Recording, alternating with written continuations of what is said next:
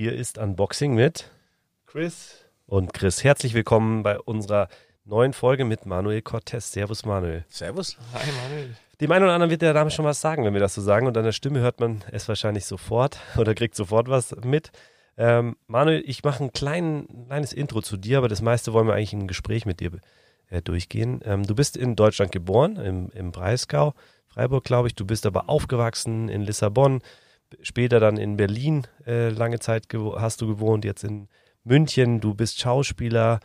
Naja, das, was du nicht immer so gerne hörst, aber in einer der erfolgreichsten äh, Serien in Deutschland oder die erfolgreichste Serie in Deutschland, wenn mich alles täuscht hat. Du darfst uns mhm. gleich was sagen. Verliebt in Berlin hast du mitgespielt.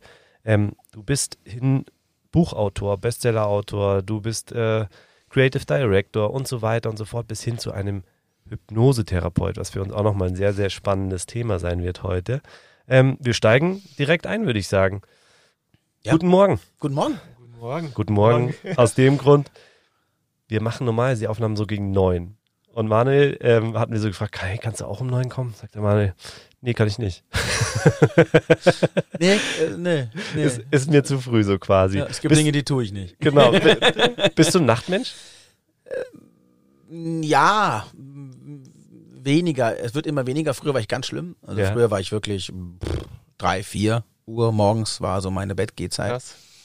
Ähm, aber auch dann so bis um zehn geschlafen. Also mittlerweile ist es so, dass ich so um eins ins Bett gehe mhm. im Schnitt und um neun aufstehe. Und das ist für mich ein gutes, das ist für mich ein guter Rhythmus. So den vorher bin ich eh noch so muffig, bin ich so der Morgen Sonnenschein, juhu. Sondern ich brauche immer so, so Hallo Tag, okay, was haben wir denn vor? Ist in Ordnung, machen wir schon so. Ich brauche einen kleinen Anlauf.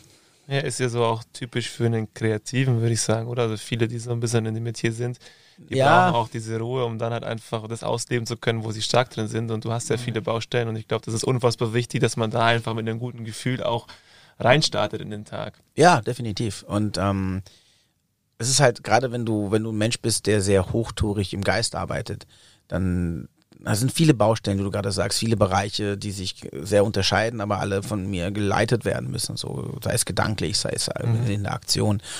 Und äh, dafür brauche ich so kurz mal einen klaren Geist. Und das, das braucht am Morgen, habe ich so meine Routinen drin, die ich mir erarbeitet habe über viele Jahre, so mein Wasser morgens und dann so meine Dinge, die ich brauche. Wenn ich sie nicht tue, Manchmal gibt es ja so Situationen, wo man es einfach nicht so hinkriegt, weil irgendwas passiert oder man woanders ist oder einfach ne, das nicht so machen kann.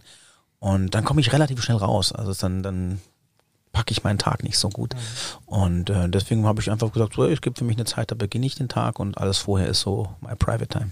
Ja, Finde find ich mega. Also das ist ja auch, ähm, muss jeder seinen eigenen Weg finden. Da ist ja jede Person, jede Person irgendwie anders. Ähm, ich stehe um fünf auf, ist es dein Ernst? Ja, das siehst du mal. Das hatten wir auch schon auf dem Thema. Das aber hat andere Gründe mit Kind und einzige Zeit ja, für mich so in der Früh. Okay. Also das sage ich halt, es gibt gar keine Vorurteile. Ich finde es super cool, dass man da seinen Weg gefunden hat.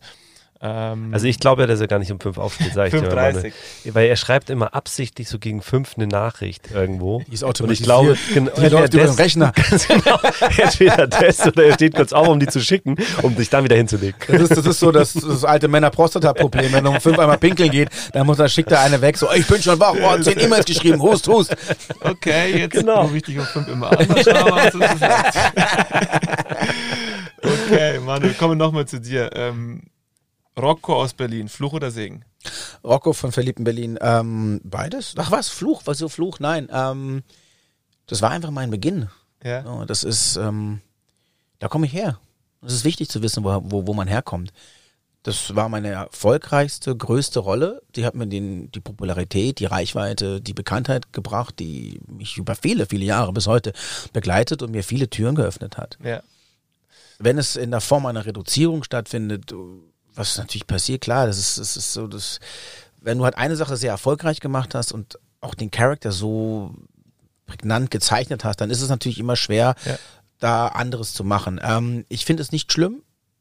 Es ist halt nur, wenn das das Einzige ist, was man wahrnimmt oder worum es immer geht, dann ist es halt irgendwann einfach langweilig. Hm ich, ich habe die Frage genau aus dem Grund gestellt, es war sehr provokativ, weil wir haben ja mittlerweile auch erfahren, was du alles machst und ich finde es krass, wie ähm, wir, so die, das Volk, Leute dann wahrnimmt, wenn man die Stimme immer hört und man dich immer sieht in einem Zusammenhang mit einer Telenovela, wie es damals war. Und du bist ja eigentlich äh, nicht aus Berlin, sondern du bist, äh, du hast den Leidenschaft in äh, Lissabon, glaube ich, das ist so deine Heimat, wie du es auch bezeichnest, du hast hier den ähm, Aufhänger auf deinem äh, Sakko mhm. habe ich vorher gesehen mit dem portugiesischen Wappen.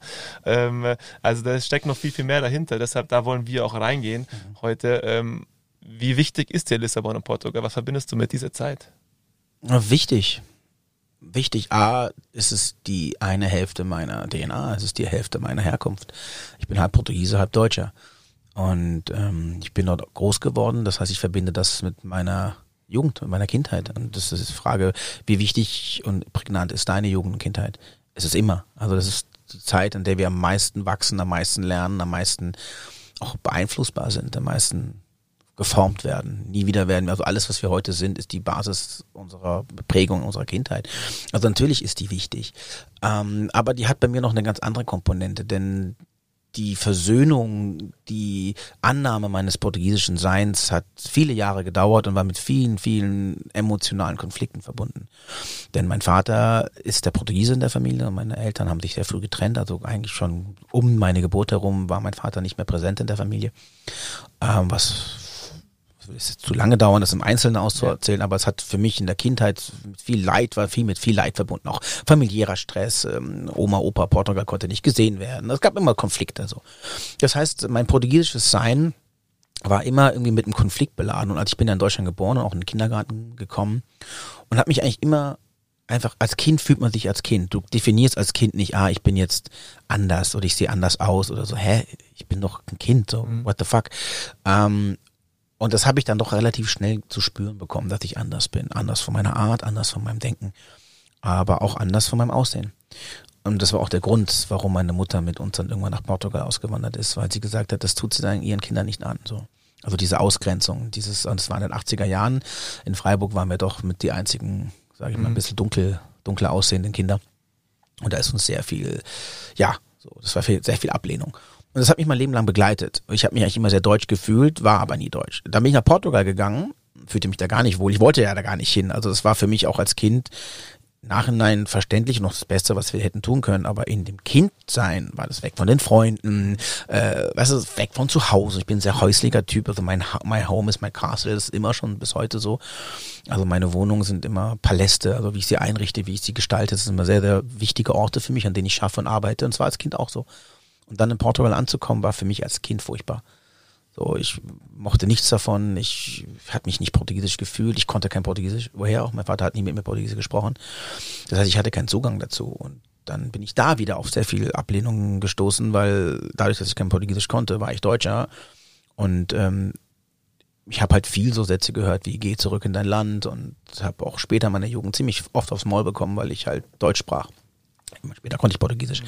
Aber ähm, ich habe halt einen Rassismus in so einer anderen Form kennengelernt. Ähm, das hat mich halt geprägt. Also Portugiesisch sein war lange, lange, viele Jahre für mich ein großer Konflikt. Mhm. Und wo ich da groß geworden bin, war ich eigentlich fast nur mit Deutschen, Engländern, Schweden, also internationalen Leuten, hat auch ein paar portugiesische Freunde, aber das, ich habe mich nie sehr portugiesisch fühlen wollen. Und das hat über die Jahre hin eigentlich echt gebraucht. Also umso älter ich wurde, umso mehr Frieden ich auch mit meinen Konflikten in mir gefunden habe, umso mehr konnte ich das portugiesische Sein annehmen. Und dann fing es an, so plötzlich das, die Musik zu mögen und einfach gerne Portugiese zu sein. Und bis heute weiß ich nicht ganz genau, was das bedeutet, Portugiese sein. Mhm. Ich merke dass wenn ich mit anderen Portugiesen bin, dass da plötzlich so ein, so ein Funke entsteht, so eine Art Verbundenheit, die mir fremd ist. Aber ich kann es annehmen, ich bin es gerne. Also heute ist es für mich wie eine Nostalgie, ein Teil in mir, den ich lange nicht wollte. Ich wollte auch, so, Portugiesen sind klein und sind wuddelig also alle, eigentlich alle so die Attribute, die ich an mir nicht mochte. Mhm. Und die anzunehmen, das ist ja auch ein Teil auch der therapeutischen Arbeit, der Schattenarbeit, die wir machen, also die Persönlichkeitsanteile unserer, unserer Wahrnehmung, unseres Seins, die wir nicht möchten, sind eigentlich die, die am meisten in uns wirken.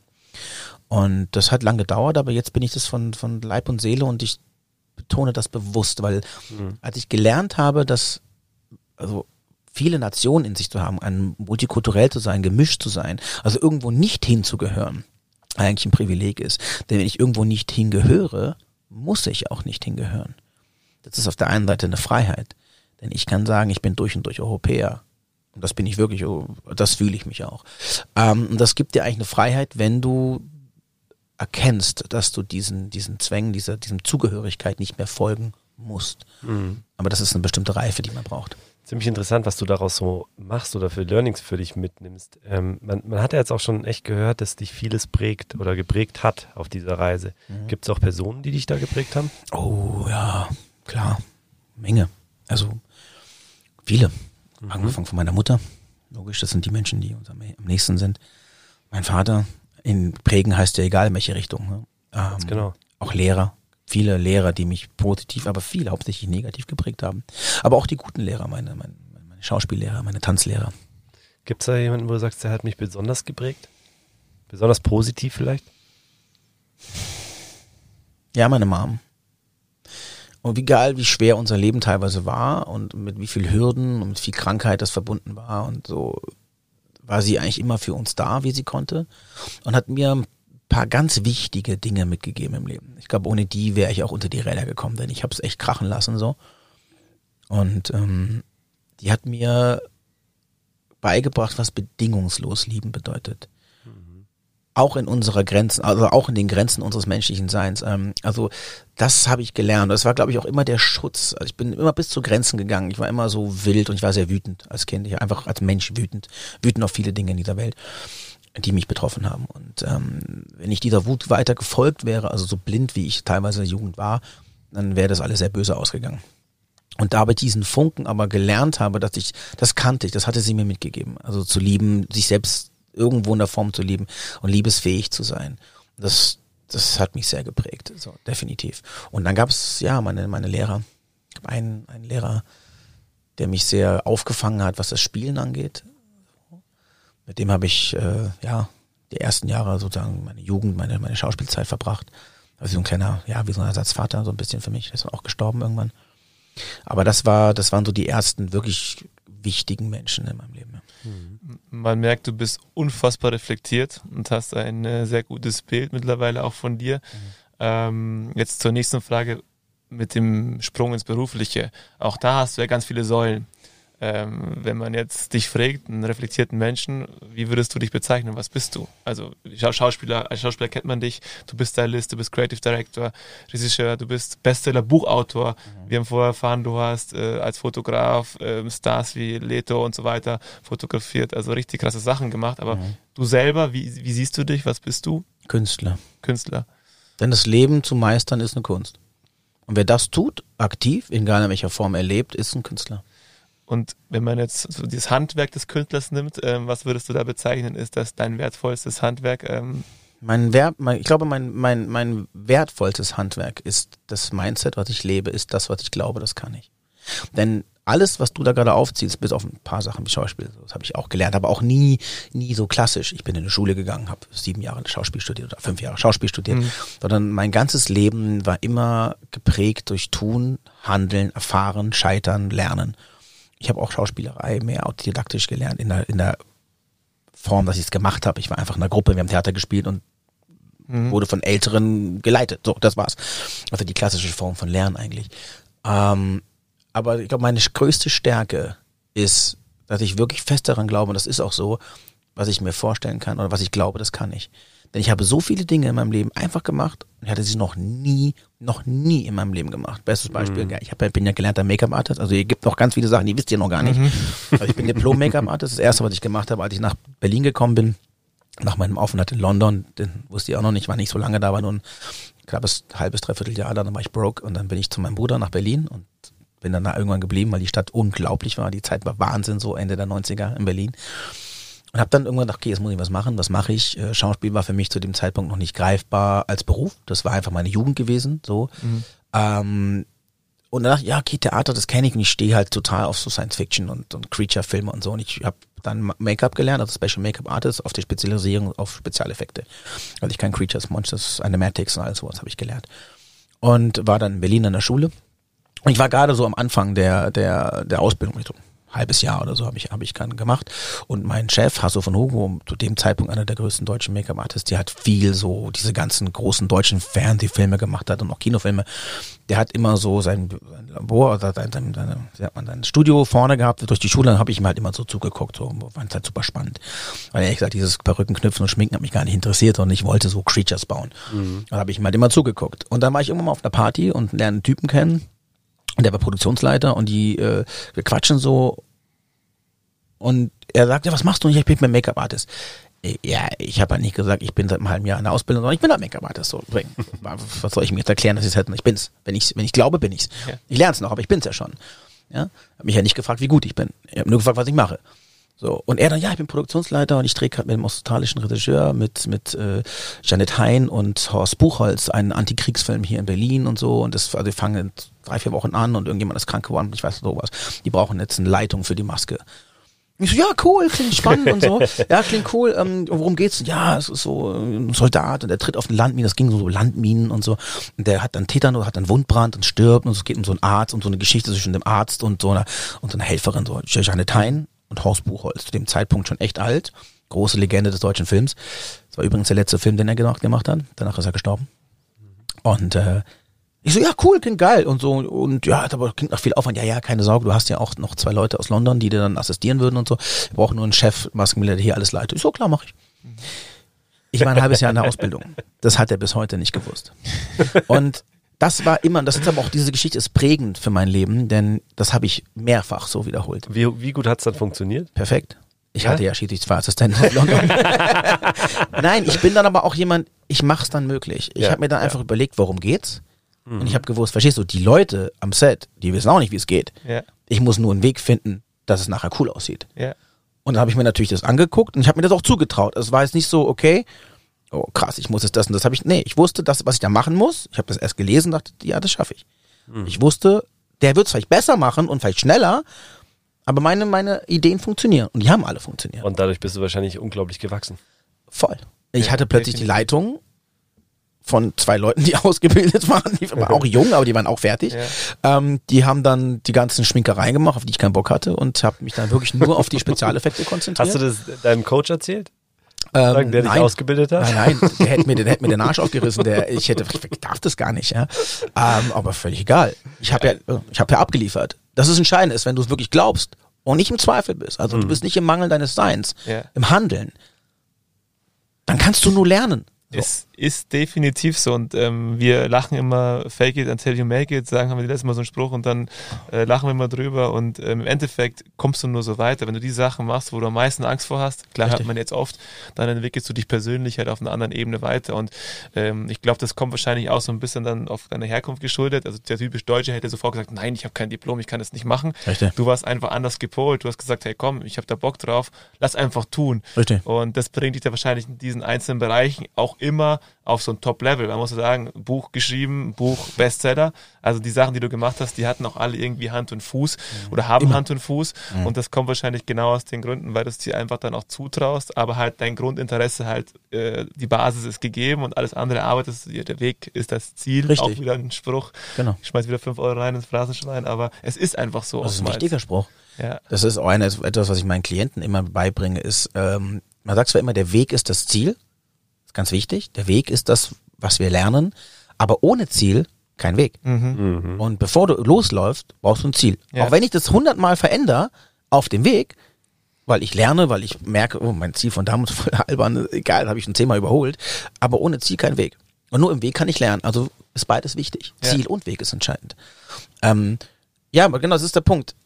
Ich, wichtig ist auch bei den Dingen, dass du bei dir bist. Denn ich hätte jetzt nicht gesagt, ich mache etwas und lasse mich darauf ein, wo ich wirklich kein Gefühl zu habe, was ich wirklich nicht glaube, dass ich es kann dann kann ich es auch nicht. Wenn mir jemand mhm. sagt, du mach mir mal bitte morgen eine Börsenanalyse und äh, hier sind 100.000 Euro, die ich möchte, dass du die jetzt für mich betreust ja, und äh, ich könnte eine Party schmeißen. so, man muss schon auch die Dinge ja, ja, tun, klar. für die man brennt und die man wirklich Absolut. weiß, dass man sie kann. Ich glaube, da muss man auch diesen Spruch Fake it till you make it unbedingt einordnen können. Ja. Das können nämlich viele auch nicht. Richtig. Wenn du nämlich in eine komplette Richtung bist, von der du wirklich gar Richtig. keine Ahnung hast. Dann bist du ein Blender. Ganz genau. Wenn du aber eine Richtung hast, in der du Ahnung hast, nur verschiedene Komponenten noch nicht hundertprozentig weißt, die richtige Leidenschaft und die richtige Schlauheit auch an den Tag legst, dir die Leute zu holen, die diese Komponenten füllen können, ist es eine ganz andere Nummer und daran kann ich wachsen in einer Geschwindigkeit, die ist extrem. Mhm. Ich mag diesen Satz auch über, also eigentlich gar nicht. Ja. Denn fake it until you make it beinhaltet genau. zweier Elemente, die ich im Handeln überhaupt nicht leiten kann. Auf der einen Seite ist dieses Faken. Ja. Faken ja. was? Was faken? Erfolg faken? Hm. Ruhm faken? Ja. Status faken? Was faken? Ein, ein Bild faken, dass andere glauben, ich wäre etwas in ihrer Wahnvorstellung was Besonderes und mir dann mehr Respekt geben. Und dann, bis ich es gemacht habe, was? So viel angehäuft habe an schau mal, wer ich bin, dass man mir Respekt gegenüberbringt. Also beide Seiten ja. von der Haltung her macht schon keinen Sinn. Denn wenn ich was faken muss, bin ich bereits im Mangel.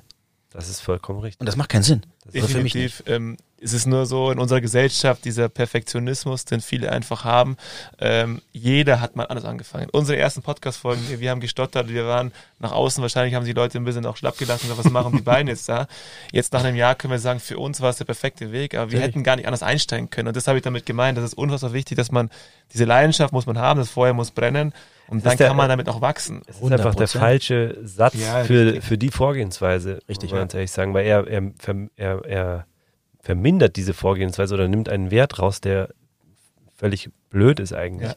Er basiert er macht's kaputt. Nur, genau, er macht kaputt. Er basiert nur auf Bewertung. Ja. Auf Bewertung. Ja. Ähm, weil du machst es ja. Was ist es genauso wie mit Träumen. Die meisten Menschen träumen etwas und sind zielorientiert. Das heißt, wenn ich irgendwann mal Geld habe oder wenn ich das und das habe, dann in ihrer Vorstellung sind sie am Ziel und dann ist es geil und dann sind sie erfolgreich oder was auch immer, haben dann total viel Kohle auf dem Konto oder whatever. Aber was sie sich damit nehmen, sind die wichtigsten Punkte, ist der Weg dorthin. Mhm. Denn wenn ich entscheiden möchte, ich sage mal so, ich nehme irgendeinen Traum, ich möchte gerne ein Drehbuch schreiben. So, nehmen wir mal irgendwas, ich möchte gerne ein Drehbuch schreiben. Und dann sehe ich mich, wie ich mit Matthias Schweighöfer am Set stehe und er hat mein Buch gedreht. Wow, cool, cool, cool. Aber der Weg, ich bin doch in der Sekunde, wo ich ein Drehbuch schreiben möchte, tue ich es doch in der Sekunde, wo ich drüber nachdenke. Ja. Wo ich mich zum ersten Mal hinsetze und sage, oh scheiße, wie mache ich das? Und das ist doch alles Leben von Traum. Ja. Aber wir sagen immer, Leben von Traum ist das Erleben des Endziels. Das ist doch Blödsinn. Mhm. Weil dann hast du nämlich diesen Moment Richtig. irgendwann erreicht und dann merkst, er ist gar nicht so geil. Ja, er ist einfach genau wie jede andere Realität in der Gegenwart erlebt und wieder weg, kaum greifbar. Ein kurzer Moment von, von Ekstase vielleicht, aber dann ist er schon genauso wieder weg. Ja, du siehst es ja bei, ich glaube, Michael Schumacher war das Beispiel am Höhepunkt der Karriere, ähm, im letzten Interview unfassbar unglücklich, weil er einfach wusste, okay, was kommt That's als it. nächstes und so. Und das muss man sich auch immer wieder in den Kopf, glaube ich, rufen, dass es halt wirklich diese Arbeit an diesem Prozess ist. Und wenn du diese Entwicklung siehst, dann ist das eigentlich das Schöne, dass man persönlich halt einfach die, die Stufen raufgeht und vielleicht mal eine runter, aber dann wieder kontinuierlich nach oben. Und das ist das, was das Schöne ist. Und ich glaube, bei dir in deinem Leben auch äh, in allen Bereichen so passiert ist. Ähm, ja. du, du stehst ja auch extrem für verschiedene Sachen, was wir jetzt in 20 Minuten ja schon erfahren haben, wie, mhm. wie viel Werte du daran legst. Und du stehst auch für ähm, als Markenbotschafter ähm, für Business Women Society, wie wir erfahren haben mhm. in unserer kleinen Recherche. Wie kam es dazu? Wie kam es dazu? Ähm, über meine Frau, über meine Freundin. Ähm, also es ist ja nicht so typisch, weißt du, wie ich meine? Das ist ja eher Frauen stehen für Frauen in solchen äh, Sachen und du als Mann, als Kerl, und das kann man auch einfach mal so sagen, du bist ja echt ein richtiger Kerl, ähm, stehst da, ähm, also bist Markenbotschafter für, für diese. Ja, weil es wichtig ist. Weil wir gemeinsam auf dieser Welt leben. Mhm. Und wir sind Mann und Frau. Und es gibt zwei Geschlechter auf diesem Planeten und wir leben miteinander. Und ich sage immer so lange, ich finde, was Frauen, die sich für Frauen einsetzen, ist super wichtig und da ist auch super viel Bedarf. Aber wo es oft noch hapert, ist an der anderen Seite. Denn Emanzipierung der Frau heißt nicht die Abtrennung des Mannes, sondern die Emanzipierung der Frau heißt die Integrierung der Geschlechter. Und solange der Mann seine Stärke über die, über die Schwäche der Frau definiert, einfach weil er es gesellschaftlich gelernt hat, das heißt ja nicht ohne Grund, das schwache Geschlecht. Mann, stark, Keule, Frau anlehnen. So, und wenn du nach diesem klassischen, sag ich mal, gesellschaftlich geprägten Bild lebst, haben viele Männer Schwierigkeiten mit den neuen Zeiten, weil auf der einen Seite verlieren sie ihre, ihre Monopolstellung als stark oder das, was sie gelernt haben. Man weint nicht, man ist stark, man kümmert sich um die Familie. So, das sind ja Werte, Werte, über die wir uns definieren. Frau will die Gleichberechtigung, die kriegt die Gleichberechtigung, wir sind auf Augenhöhe. Also diese klassische Rollenverteilung ist gar nicht mehr da. Frau ist gar nicht mehr schwach, in ganzem Gegenteil. Sie merken eigentlich, dass sie uns in vielen Dingen emotional und auch, sage ich mal, ja, körperlich auch in, in, Schmerz und vielen Dingen auch echt überlegen sind. Mhm. Und plötzlich bröckelt dieses klassische Bild von, okay, ich stark, Frau, äh, was ist das jetzt? Wo bin ich? Und damit verliert sich eine ganze Generation an Männern in entweder alten chauvinistischen Verhaltensweisen ja, oder die versperren sich vor dem neuen Weg. Weil logisch, wenn ein neuer Weg kommt, in dem ich für mich keine positive Perspektive habe, würde ich auch nicht Ja sagen. Keiner tut das. Mhm. Das heißt, wenn ich gemeinsam eine neue Zeit äh, kreieren möchte, muss ich für alle Parteien ein Interesse entwickeln. Und deswegen ist es besonders wichtig, dass Männer aufstehen und sagen, guck mal, mit Frauen zusammen haben wir die viel größeren Potenziale, ein unglaublich schönes Miteinanderleben, einen Austausch. Ähm, denn ich kann meine Stärke im Support finden und nicht mehr im Schützen, im Halten, im, im, ja, im Beherrschen, im Regieren. Und deswegen finde ich es wichtig, dass Männer aufstehen und genau das tun. Also ein Miteinander, ein gleichberechtigtes Miteinander, ein auf Augenhöhe, ein, ein Feminismus leben. Ja. Mhm. Der Feminismus ist nicht die, die, genau, sozusagen die reine Stärkung der Frau, sondern für mich ist Feminismus das friedliche, supportive und, und gute Zusammenleben mit zwei Geschlechtern. Ich finde diesen Ansatz, den du fährst oder wo du jetzt auch als Vorbild vorangehst, finde ich super schön und genau da müssen wir, glaube ich, ansetzen. Es ist nicht, es geht nicht um Quoten. Weil mit Quoten machst du, äh, machst du es eigentlich noch schlimmer. Es geht darum, dass Leute, Männer, sich auch dafür einfach einsetzen und einfach sagen, hey, es ist so. Weil die Frauen machen es schon den größten Stil und da merkt man auch, okay, da passiert was, aber es ist natürlich glaubhafter, wenn es auch von der anderen Seite kommt. Und wenn alle gleich, gleich sind, im Endeffekt nur die gleichen Sachen auch wollen, dann kommt da die meiste Power rein. Mir also sprichst du da auch zu 100% aus dem Herzen. Ich als kleiner Junge, ich bin, meine Eltern haben sich auch früh getrennt, sagen wir so. Ich bin mit meiner Mom aufgewachsen mit drei Schwestern und einem Bruder. Mhm. Für uns war das ganz normal, dass man die gleiche Augenhöhe hatte, von mhm. Anfang an. Und umso älter ich wurde, umso weniger habe ich verstanden, was mit dieser Gesellschaft los ist. Umso mehr habe ich gemerkt, so, hey, warum haben wir denn, also im großen Teilen ja schon alles wunderbar. Aber warum haben wir sowas überhaupt? Das war für mich als, vor allem als, als Jugendlicher, als Kind, echt krass, nicht zu verstehen. Mhm. Ja, ich finde es halt, die Zeiten, in denen wir heute sind, die entwickeln sich stark und gerade Frauen, Frauen im Business, Frauen in der Gesellschaft, passiert sehr viel. Natürlich auch durch gesellschaftlichen Druck. Und jede Veränderung braucht immer erstmal eine radikale Phase. Das ist normal. Es ist, fängt ja auch schon viel früher an. Es fängt in den 80er an, es fängt in den 50er an, wenn Frauen mhm. wählen dürfen. Also es ist immer eine Form von Druck Notwendigkeit und Lautstärke, die eine Gesellschaft in ihrer sehr langsamen, sehr, sehr starren Form aufbricht. Es ist, geht zurück in die Geschichte, egal wie viele hundert Jahre das zurückgeht. Es gibt immer einen Ausschlag in einer, in einer bestimmte Form von Radikalität. Und gerade wo wir heute sind, das ist dieses Gendern, die, die, die ganze Quote, das ist so ein, das ist so ein extremes Reinprügeln an, an Empfindung. Und in vielerlei Hinsicht mag das vielleicht eher schwächend sogar sein. Es nervt die Leute, dann sage ich, nee, hab ich gar keinen Bock, dann muss ich auch noch gendern und dies und das. Aber es bringt eine Normalität, ein Verständnis davon. Irgendwann flacht es wieder ab, aber dann hat es sich etabliert. Mhm. Und wir sind natürlich an so einer Peak und noch gar nicht überall angekommen. Und klar, manchmal nervt es und man denkt so, das ist doch im Endeffekt überhaupt nicht zielführend. Das ist so Quotenparameter. Das mhm. ist so, wer will denn eingestellt werden, weil auf die Rolle jetzt drei Frauen ja. bewerben werden müssen. Damit bin, ich doch, damit bin ich doch genauso wieder in der, ja, so, das ist so, jetzt lass mal die, die Frauen kommen, ja, jetzt haben wir unsere drei Quoten erfüllt, danke, tschüss. Das ist auch nicht der Sinn, den wir wollen, sondern das einfach natürlich ist. Mhm. Aber da ist halt noch Weg. Wir, wir glauben halt immer, dass sich eine Gesellschaft so entwickelt, wie wir Zeit wahrnehmen. In der kurzen, eingeschränkten Wahrnehmung unseres Denkens in einem menschlichen Leben.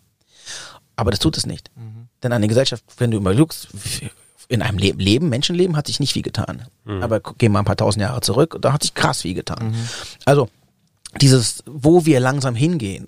Und es ist immer der Augenblick, weil hier in Deutschland, in Europa, ein bestimmtes Level, äh, Nachbarländern schon wieder ein ganz anderes Level. Ja, also das kann man nicht, ne? Die Welt ist nicht eine Einheit, wir sind nicht eine Einheit, nicht jeder hat den gleichen Entwicklungsstand, die gleiche Sichtweise. Immer so bei uns bleiben. Und mhm. ich finde es einfach wichtig, dass wir gemeinsam, denn ich habe gelernt, mit Frauen zu arbeiten ist die größte Bereicherung, die ein Mann haben kann. Denn es gibt nicht ohne Grund Yin und Yang. Das ist ganz klar. Nur Yang ist eine Kraft, aber es hat der Welt immer an dem Ausgleich gefehlt. Ja. Ja, an der Voraussicht, an der, an der, an der Güte, an der anderen emotionalen Wertung, die Frauen in Dinge reinbringen können.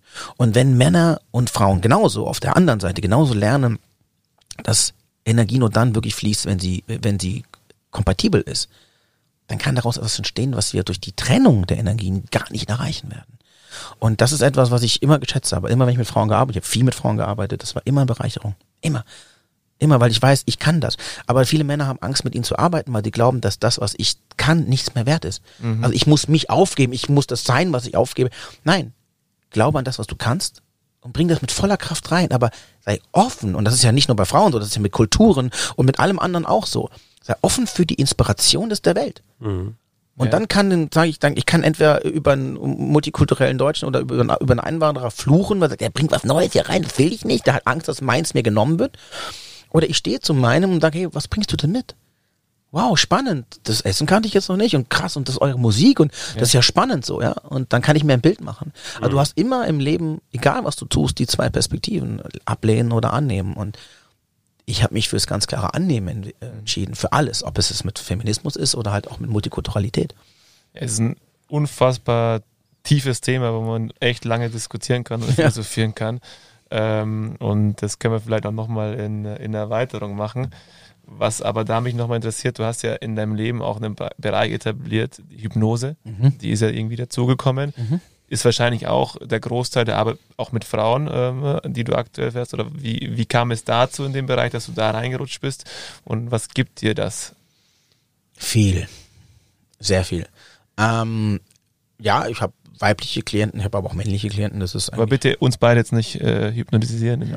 Vielleicht sind wir schon lang. ja, du, im Endeffekt hast du recht. Denn wir sind es täglich. Denn Hypnose ist nichts anderes als die Form, einen Menschen in Trance zu versetzen. Und das können wir in aller möglichen Formen. Wenn ich mit dir, wenn du einen Film guckst, bist du in Hypnose. Das ist Wachhypnose. Denn du, du lässt deinen Geist auf eine visuelle Stimulierung ein, wo du weißt, dass diese nicht Realität ist. Und die äußeren ein, also die, sagen, die äußeren Impulse, die der Film dir gibt, erzeugen eine echte, reelle Emotion. Eine Reaktion darauf.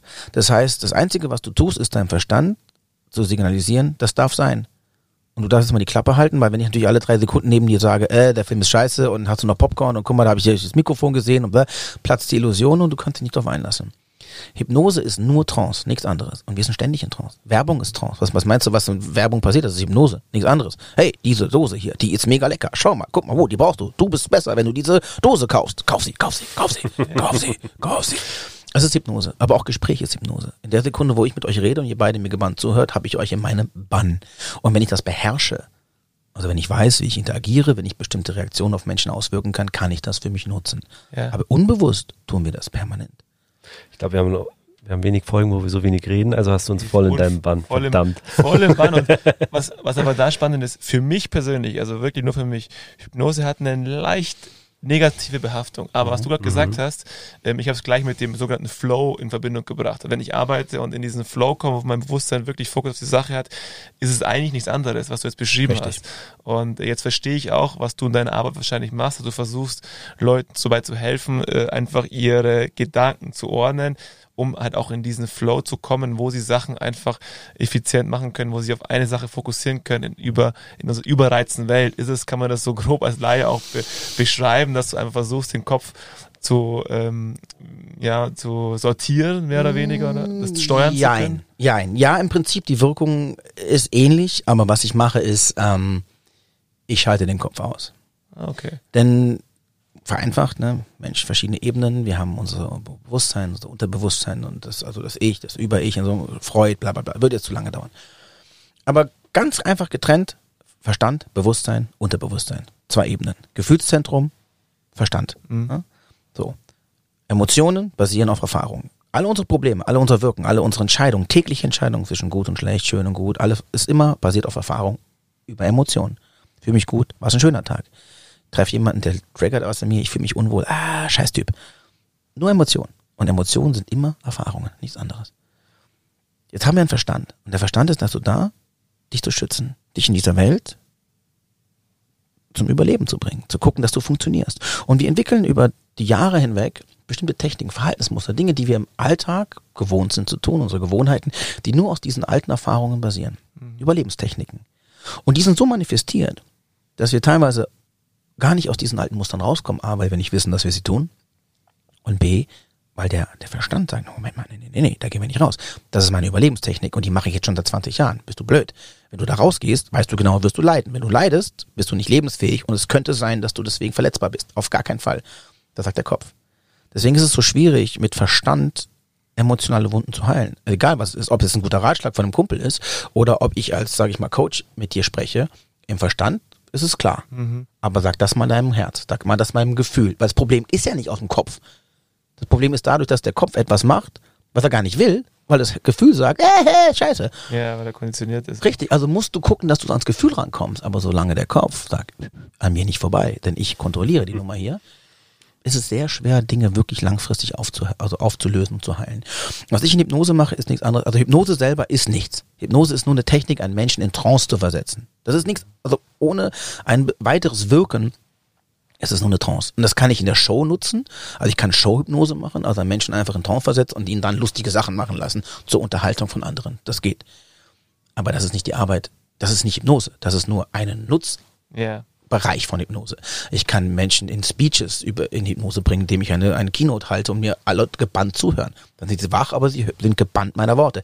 Ich kann sie bewusst in einer therapeutischen Sitzung, einer Coaching-Sitzung in einen Zustand der tiefen Trance bringen. Das ist wie eine Meditation. Wenn jemand sehr lange Meditation lernt, äh, gibt es einen Punkt, wo man eine ganz, ganz, ganz tiefe Form von innerer Ruhe, von einer absoluten tiefen Konzentration erreicht ohne dass der Verstand, die ständigen Bilder, die ständigen Gedanken, eigentlich die nonstoppe Bewertung, weil der Kopf bewertet, egal was du siehst, das machst du so automatisch, das merkst du gar nicht. Aber in all diesen Bewertungen steckt immer ein Bewertungssystem, nach dem wir leben. Und das macht es uns so schwer, einfach das Neutrale in den Dingen zu sehen. Wenn ich dem mal sage, Digga, halt mal das Maul, geh mal kurz da hinten, oh, da hinten ist Ablenkung, geh da mal hin. Und ich kann direkt mit der Emotion sprechen.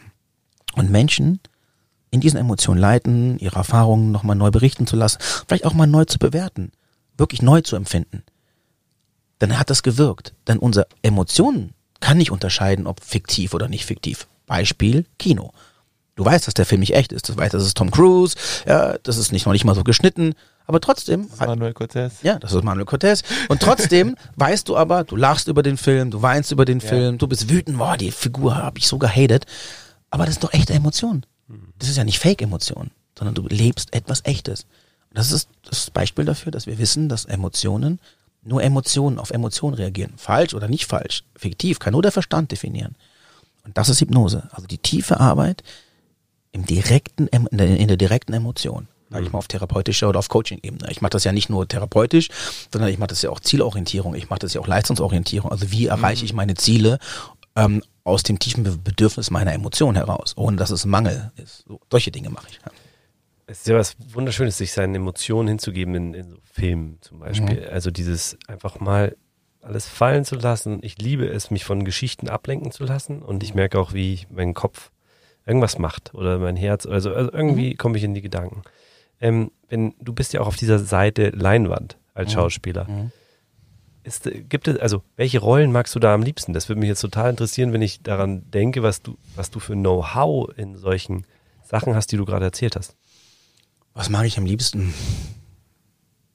Das ist ein bisschen die Krux. Ähm, was was habe ich gespielt? Mhm und was würde ich am liebsten spielen? Das ist immer so ein bisschen, jeder Schauspieler kennt das, ne? bestimmt, von manchen haben das Glück, sehr, sehr, sehr ausgewählt, das spielen zu dürfen, worauf sie immer Lust haben, aber das ist ein sehr hohes Privileg. Mhm. Und sonst ist es teilweise natürlich einfach auch ein Beruf. Damit ja. verdient man Geld und dann spielt man, was man spielen kann und darf. Mhm. Aber für mich hat immer die, für mich hat immer die Prämisse gegolten, spiele mit Herz und spiele intensiv und spiele so, wie du lebst. Ich liebe das Spielen, weil es mir einen Zauber erlaubt, einen Zauber, etwas zu sein, etwas zu leben, was ich nicht tun muss. Ich kann ein Mörder sein, ich kann ein Arzt sein, ich kann ein Polizist sein, ich kann alles sein und kann das für den Augenblick dieses Moments wirklich wahrhaftig erleben. Denn wie gesagt, Unterbewusstsein, Emotionszentrum kann nicht unterscheiden zwischen Realität und Fiktion. Und es gibt die Schauspieler, die sind und es gibt die Schauspieler, die tun so, als ob. Und das erkennst du sofort. Der, der ist, der muss keine polizeiliche Ausbildung haben. Wenn der Moment glaubt, dass er Kommissar XY ist, dann ist er das. Und das merkst du an sehr prägnanten Schauspielern, die das einfach leben. Und dafür muss ich auch nicht Method Acting machen, mich drei Monate lang einsperren und ins Gefängnis yeah. gehen, was manche machen, um diesen Punkt erreichen, weil sie vielleicht anders nicht drankommen. Sondern du musst einfach glauben, was du tust. Und das ist geil, weil dann kann ich in einem Film einfach ein anderer Mensch sein. Mhm. Wer kann denn Wer kann denn von sich behaupten, er kann einfach aus seiner Haut ausbrechen und kann einfach ein anderer Mensch sein? Ich mach du Schnips und bin ein anderer Mensch. Mhm. Und auch zum Beispiel Rocco. Rocco war eine ganz eigene Figur. Und ich habe sie so lange gespielt, dass es irgendwann eine Zeit gab, wo sich beides überschnitten hat und ich nicht mehr wusste, Moment mal, ist das jetzt Rocco? Oder ist es jetzt Manuel Cortez, weil das ist eine völlig andere Baustelle. Und irgendwann, umso länger ich ihn nicht mehr gespielt hatte, umso mehr verschwand der aus meinem Leben. Das war Haltung, das war Sprache, das war Gestik, das waren ganz viele Dinge, die hat Rocco gemacht und nicht ich. Ja. Und das ist spannend. Also wer kann schon von sich sagen, dass er sein Leben einfach innerhalb von Bruchteil einer Sekunde verlassen kann und auch die Seite in sich leben kann, die wir nie leben würden. Mhm. Deswegen finde ich auch so Grenzrollen so geil. So ein richtiges Arschloch. Oder so, so Dinge, wo ich sage so, ja, geiler Ansatz, geiler Ansatz, aber würde ich jetzt nicht wollen. Also ich will gar nicht so leben, ich bin gar nicht so ein Mensch. Aber in der Rolle kann ich diesen Seiten begegnen, sie leben und sich vielleicht auch heilen damit. Also Schauspiel kann auch Heilung sein, weil du Dingen begegnest, wo du merkst, ja, diesen Anteil gibt's in mir, aber Gott sei Dank lebe ich den nicht mehr. Aber ich ver verurteile ihn auch nicht. Das ist das Spannende an Schauspiel, diese Grenzen, dieses, diese unendliche Freiheit, alles und jeder sein zu können, den du dir vorstellen kannst. Mhm. Hinter, diese, hinter diese ganzen Kulissen, die du gerade zeigst, kann man ja auch so ein bisschen auf Social Media schauen, mhm. bei dir auf dem Kanal. Mhm. So einfach mal die provokante Frage oder freche Frage, warum sollten dir Follower, also User da folgen? Oh, das ist eine gute Frage. wir wollen dich ja, ich hab, wir haben versucht, dich herauszufordern und als Schauspieler bist du auf alles gefasst in der Regel. Ja, im schlimmsten Fall sagt man reagieren. Richtig, und im schlimmsten Fall sagt man, ich weiß es nicht. Aber ähm, warum sollte man mir folgen sollen? Müssen tut man gar nichts. Man kann mir folgen, wenn man sich für ein Leben interessiert oder wenn man sich für Inhalte und, und, und, und Sichtweisen interessiert, die mit einem freien, kreativen und selbstbestimmten Leben zu tun haben. Also ich glaube, die Frage hast du auch in dem Gespräch jetzt beantwortet, warum man dir mhm. folgen sollte. Ähm, also du positionierst dich so, wie du bist. Und äh, man hat, glaube ich, ganz klar auch gehört, die, die letzten Minuten, was du alles kannst und wie tief du auch in den Themen drin steckst. Und wenn jemand daran Interesse hat, und ich glaube, dass eine sehr, dass es da eine sehr, sehr wachsende Zielgruppe gibt in dem Bereich, weil die Menschen mhm. sich einfach durch den, durch den Wandel der, der Gesellschaft auch so ein bisschen immer da rein befassen müssen. Arbeit wird vermischt mit äh, Privatleben und so weiter und das wird immer mehr kommen. Das heißt, ich glaube, da gibt es genügend Leute, die dir einfach folgen sollten. Ähm, die war aus dem Grunde auch frech gestellt, weil ich es bei dir sehr, sehr spannend finde. Wir kennen uns jetzt ja schon ein bisschen. Mhm. Ähm, und ich habe dich genauso wahrgenommen, wie du dich darstellst auf Social Media. Mhm. Und das ist selten der Fall, ist was ist auch ein, sehr großes Lob meinerseits, weil okay. das ist etwas, was schön ist, weil damit ist man irgendwie mit sich im Reinen. Mhm. Ähm, was man auch merkt, deswegen die freche Frage und ich wollte mal schauen, was du, was du wieder darauf sie gar nicht so frech, ehrlich gesagt. nee, sie ist, sie ist in dem Sinne frech, weil du es uns die ganze Zeit schon erzählt hast. Aber das ist Aber mir bei deinem berechtigt. Natürlich, sie ist bei viel, sehr, sehr vielen berechtigt. Absolut. genau das sage ich dir. Dieses, das ist schön zu sehen. Also ich glaube auch jemand, der jetzt heute hier zuhört bei dem Podcast und dann in deine Kanäle schaut, der sieht sehr, sehr viele Parallelen und sieht, okay, so habe ich es mir auch ungefähr vorgestellt. Mhm. Also auch wenn dich jemand vielleicht noch nicht gesehen hat, weil ich glaube, das passt ganz gut zusammen. Das ist schon mal so ein ganz, ganz guter Punkt. Oder ich glaube, das, das zeigt einfach, wie ich gesagt habe, dass jemand mit sich im Reinen ist. Mhm. Was aber schon so ist, dass man sagen muss, ähm, wenn man dir nicht folgt, ist die Wahrnehmung eine ganz eine andere. Ähm, und dafür ist auch diese, die Notwendigkeit für jemanden wie dich, der ja mehr ist wie der Schauspieler und mehr wie das, worüber wir jetzt auch dich definieren, durch deine Präsenz in den Medien mhm. über ein spezielles Thema, ist so ein Kanal natürlich unfassbar wichtig. Weil äh, ich zum Beispiel, ich habe den Kanal jetzt nicht intensiv konsumiert, hatte das klassische Bild, was wahrscheinlich der Großteil der Leute hat, nehmen wir jetzt einen Menschen wahr, der halt komplett anders ist. Und darum ist die Notwendigkeit für Social Media, für, für so Personen des öffentlichen Lebens, finde ich unfassbar wichtig, weil da kannst du es selber steuern. Mhm. Und das andere kannst du halt nicht steuern. Ja, das ist das Thema. Ich habe gerade ein Zeichen gemacht. äh, das hat damit zu tun, wir sind ja jetzt schon gegen Ende unserer Folge. Wir könnten ewig weiterreden. Ich, wir mussten auch, wenn du es vielleicht gemerkt hast, ein paar Themen dann beenden, so, damit wir Völlig weiterkommen. Ich glaube, wir könnten mit dir zu jedem Thema ähm, Podcast machen und wir haben immer noch nicht alle ge genannt. Ich meine, du bist doch Speaker und so weiter. Ja. Ähm, aber jetzt haben wir auch mal was Kleines für dich. Oh, schön. Die haben wir bloß draußen vergessen, deswegen habe ich so ein Boxzeichen gemacht. Das ah. ist wir haben ja immer so ein kleines Unboxing, wo Talk wir. Out outside, aus, wie war's? Genau. Out, outside the box. Ja. Talk inside, think outside. So, genau. Das ist genau. genau. Richtig. Nee, aber ähm, die Box vergessen wir leider immer wieder draußen. Und Chris ist jetzt schon gegangen. Wir legen hier mal so was Kleines rein, meistens in Erinnerung oder irgendwas Spezielles ähm, und würden dich einfach bitten, das auszupacken und zu sagen, was du siehst. Das macht der Chris übrigens immer so, weil das ist nicht das erste Mal, dass die Box draußen liegen lässt. Okay, also. habe ich meinen Auftritt. Sehr gut. Hört man noch, dass ein bisschen was passiert hier. Genau. Ähm, okay, let's do it. Ähm, brauchst du irgend so einen Trommelwirbel? Ja, gut. So, let's do it. 3, 2, 1 und dachte, mir sprengt jetzt irgendwas entgegen oder so. Ja.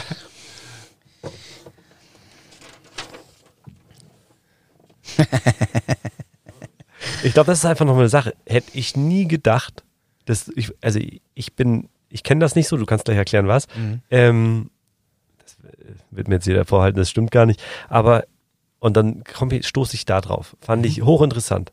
Okay. Ich weiß nicht genau, was du so hochinteressant dran fandest, aber ich lese einfach mal vor, Ja. was hier steht, sonst äh, wissen die Leute ja gar nicht, worum es hier geht. Also ich habe einen Zettel in der Hand und in dieser wunderbaren Box lag ein Zettel mit einem Bildartikel von mir. Ähm, das ist ein Foto drauf, wo ich 2013 mit meiner Tanzpartnerin Melissa Ortiz Gomez Let's Dance gewonnen habe. Und die Überschrift ist Manuel Cortez bricht den Männerfluch. Ähm, genau, nach sieben Jahren gewinnt endlich wieder ein Mann bei Let's Dance. Das Interessante ist, dass nachdem ich diesen Fluch gewonnen, also gebrochen habe, wie man das so sagt, ähm, haben fast ausschließlich Männer gewonnen. Vorreiter. ja, und danach, und da hat wieder eine Frau gewonnen, aber es waren jetzt mehr Männer danach, also ich glaube drei oder vier waren, es, waren es auf einmal nur, nur noch Männer. Also ich habe dann irgendwas losgetreten. Ähm, ja, das war so in der Tat. Es hatten sehr viele äh, Männer äh, nicht gewonnen, also viele Frauen vor mir gewonnen. Aber was fandest du da jetzt so? Äh, Genau. Das, also ist wahrscheinlich eine persönliche Sache, Mhm. aber ich sehe Let's Dance als- etwas Polarisierendes. Die einen lieben es, die anderen haben eine Abneigung, weil sie sich denken, was ist das denn für ein Quatsch? Mhm. Aber ich glaube, jeder ist sich im Bilde, wenn man da mal reingeschaut hat oder was davon erfahren hat, dass das abartig abartige Herausforderung ist, eine abartige Ja. Leistung. Jeder, der mal einen Tanzkurs gemacht hat oder wie ich einen Mai-Tanz lernen musste, ja, der weiß, was das für eine Scheißplagerei ist.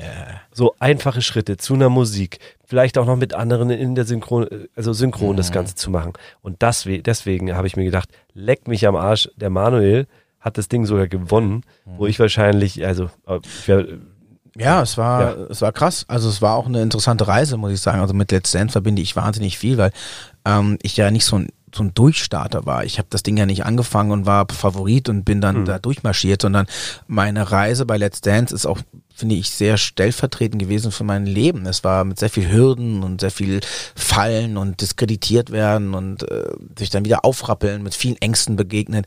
Also das war für mich ein, nicht ein Kampf, aber doch, es war ein Kampf gegen meine Ängste eigentlich. Und ich habe auch bei Let's Dance sehr aktiv zum ersten Mal mit Hypnose gearbeitet, weil ich irgendwann, das würde jetzt zu lange dauern, aber durch diese öffentliche Kritisierung, die man da hat, du stehst da vor ein paar tausend Leuten und weißt, Millionen gucken zu und du kriegst halt den totalen Einlauf.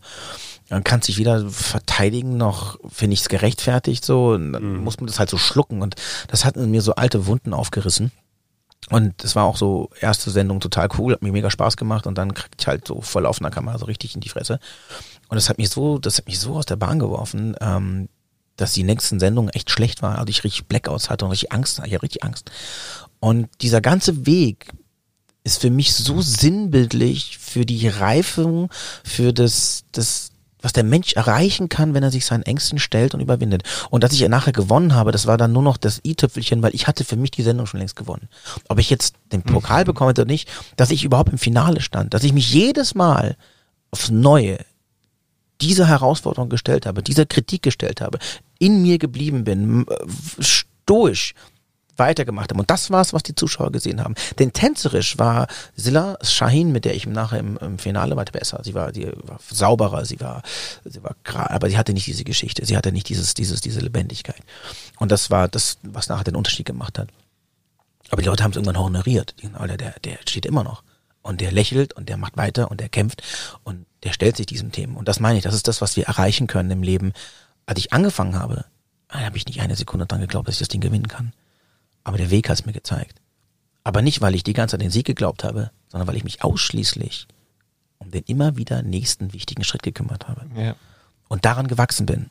Und dann konnte ich plötzlich das machen. Und plötzlich habe ich Sachen gelernt innerhalb von, wenn du anfängst, hast du drei Wochen Zeit, einen Tanz zu lernen. Aber bei uns war das noch so. Jetzt ist es noch krasser. Aber du hattest, da hast du schon gedacht, das geht doch gar nicht. Ey, wie soll ich das lernen? Ey, bist du bescheuert? Das ist also wirklich hoch, hoch, das ist hohes Level. Das ist hier Ja. wirklich Turnier. Ja, so. Turniertanz mit Hebefiguren, alles so, Alter, was? Ich meine, ich habe getanzt. Ich habe Jazz und Modern getanzt und so, Contemporary, aber ich habe noch nie Paartanz gemacht, noch nie. und denkst, das kann ich doch nie lernen. Bist du verrückt? Und plötzlich kannst du es. Und plötzlich sind drei Wochen rum, du hast gelernt, du hast aufgetreten, war gar nicht so schlecht. Dann kommt der Witz, dann hast du plötzlich nur noch vier Tage Zeit. Vier, fünf Tage, du denkst, das kann ich doch gar nicht machen mit einem Song, also einem Tanz, wie soll das gehen in vier, fünf Tagen? Ja. Und du, du lernst es, du machst es, machst es besser oder schlechter, aber du tust es. Und umso weiter du kommst, umso krasser wird's. Dann hast du plötzlich die vier Tage für zwei Tänze. Und nachher hast du die vier Tage für drei Tänze. Plus ein dreiminütiges Medley und allem zusammen im Finale. Und es geht.